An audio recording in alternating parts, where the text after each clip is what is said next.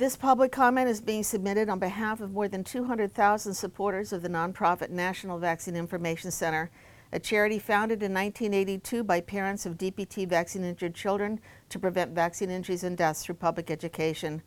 I was among the parent co-founders who worked with Congress in the early 1980s to secure informing, recording, reporting, and research provisions in the National Childhood Vaccine Injury Act of 1986 and to develop a vaccine injury table for the Vaccine Injury Compensation Program created by Congress under that historic law.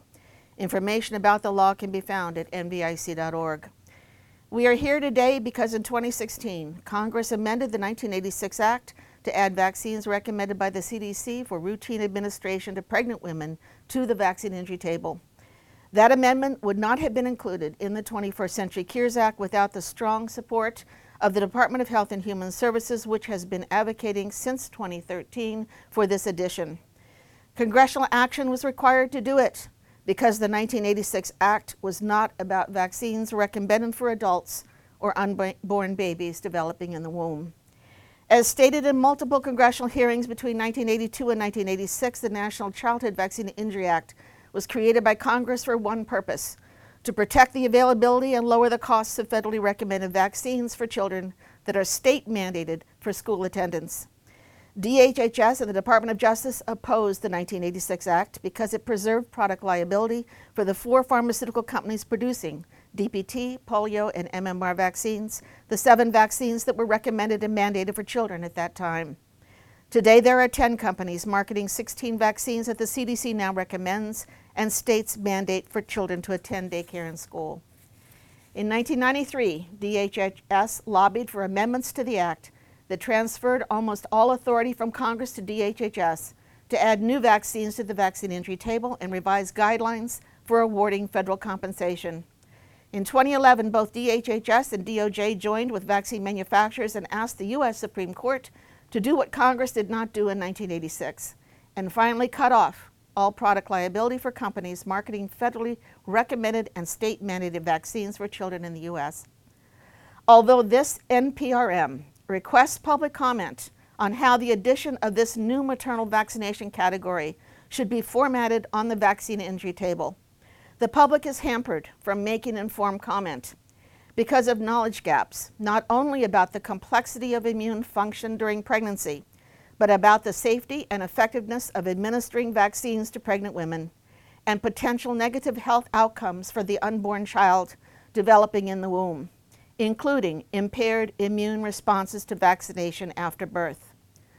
Although DHHS partially complied with vaccine safety research provisions included in the 1986 Act, by commissioning the National Academy of Sciences to appoint committees to evaluate and publish reports on the adverse effects of childhood vaccines. It is important to note that reports published by the Institute of Medicine between 1991 and 2013 repeatedly stated that there have been long-standing gaps in basic science knowledge about the biological mechanisms of vaccine injury and death and which individuals are more susceptible to harm from vaccination. DHHS has not taken action to fill in basic vaccine science knowledge gaps outlined in IOM reports spanning more than two decades. The continuing lack of scientific understanding about how and why vaccines fail to protect or injure and kill without warning, and why some individuals are biologically and environmentally at higher risk for suffering harm is also true for pertussis containing TDAP vaccine and influenza vaccines recommended for all women during every pregnancy. TDAP and influenza vaccines were never tested or licensed for use in pregnant women and are labeled as either pregnancy category B or C products. Various package inserts for these vaccines contain warnings such as, quote, animal reproduction studies have not been conducted, and quote, it is not known whether the vaccine can cause fetal harm when administered to a pregnant woman or can affect reproduction capacity. And quote, there are no adequate and well-controlled studies in pregnant women. And quote, the vaccine has not been evaluated for carcinogenic or mutagenic potential. End quote, all uh, available data on the vaccine administered to pregnant women are insufficient to inform vaccine-associated risks in pregnant women. And quote, the vaccine should be given to pregnant women only if clearly needed. Maternal vaccination policy has preceded the science. Now, with the addition of vaccines recommended for pregnant women to the vaccine injury table, the 12 other vaccines the CDC currently recommends for children become candidates for a future maternal use recommendation by CDC because the man manufacturers of those vaccines are now protected from liability when a pregnant woman and or her unborn baby born alive is harmed in the womb by vaccination, although there is less clarity about whether DHHS will offer compensation when maternal vaccinations cause a miscarriage or stillbirth. In addition, the manufacturers of two new experimental vaccines specifically targeting pregnant women, RSV and Strep B, will be shielded from liability, as will manufacturers of other new vaccines the CDC recommends for use by all pregnant women. This is a stunning expansion of vaccine product liability protection for the pharmaceutical industry in a 1986 Tort Reform Act that created a federal compensation program option for children injured by government recommended and mandated vaccines that was never intended to cover adults or be an exclusive remedy. Currently, pertussis containing and influenza vaccines account for the majority of federal compensation awards, although two out of three vaccine injury claims are denied. These vaccines contain adjuvants and other ingredients known to be neurotoxic but have not been evaluated for neurotoxic, genotoxic, or adventitious agent effects, or stimulation of interuterine inflammation in the pregnant women or her fetus that may cause miscarriage or brain injury or otherwise damage the health of the baby after birth. In this regard, there had been two signals, one for miscarriage and one for clinical chorioamnionitis associated with vaccines given to pregnant women. These two adverse outcomes should be added to the vaccine injury table for maternal vaccines, in addition to the serious complications of encephalitis, encephalopathy, and Guillain-Barré syndrome already listed for these vaccines on the table.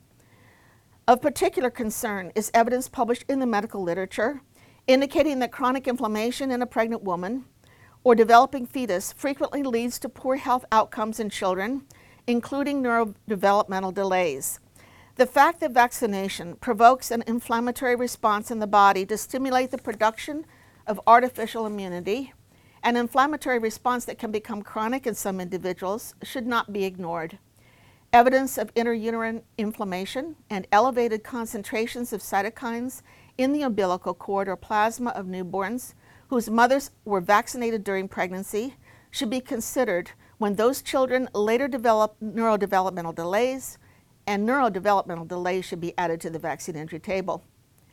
Emerging scientific evidence confirms that not only is there a fundamental lack of scientific understanding about how infectious diseases and vaccines stimulate natural or artificial immunity in the body at the cellular and molecular level,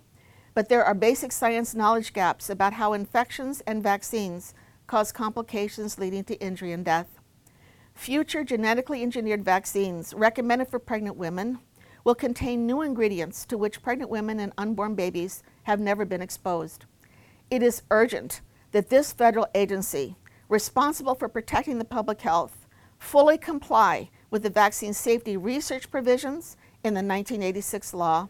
by funding independent research to develop pathological profiles based on cellular, molecular, and other biological evidence for the purpose of creating vaccine contraindications that will prevent harm and to facilitate the awarding of vaccine injury compensation when there is evidence of harm.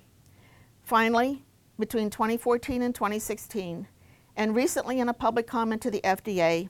concerning including uh, pregnant women in clinical trials, the National Vaccine Information Center has asked for DHHS officials to affirm the ethical principle of informed consent to medical risk taking, which includes vaccine risk taking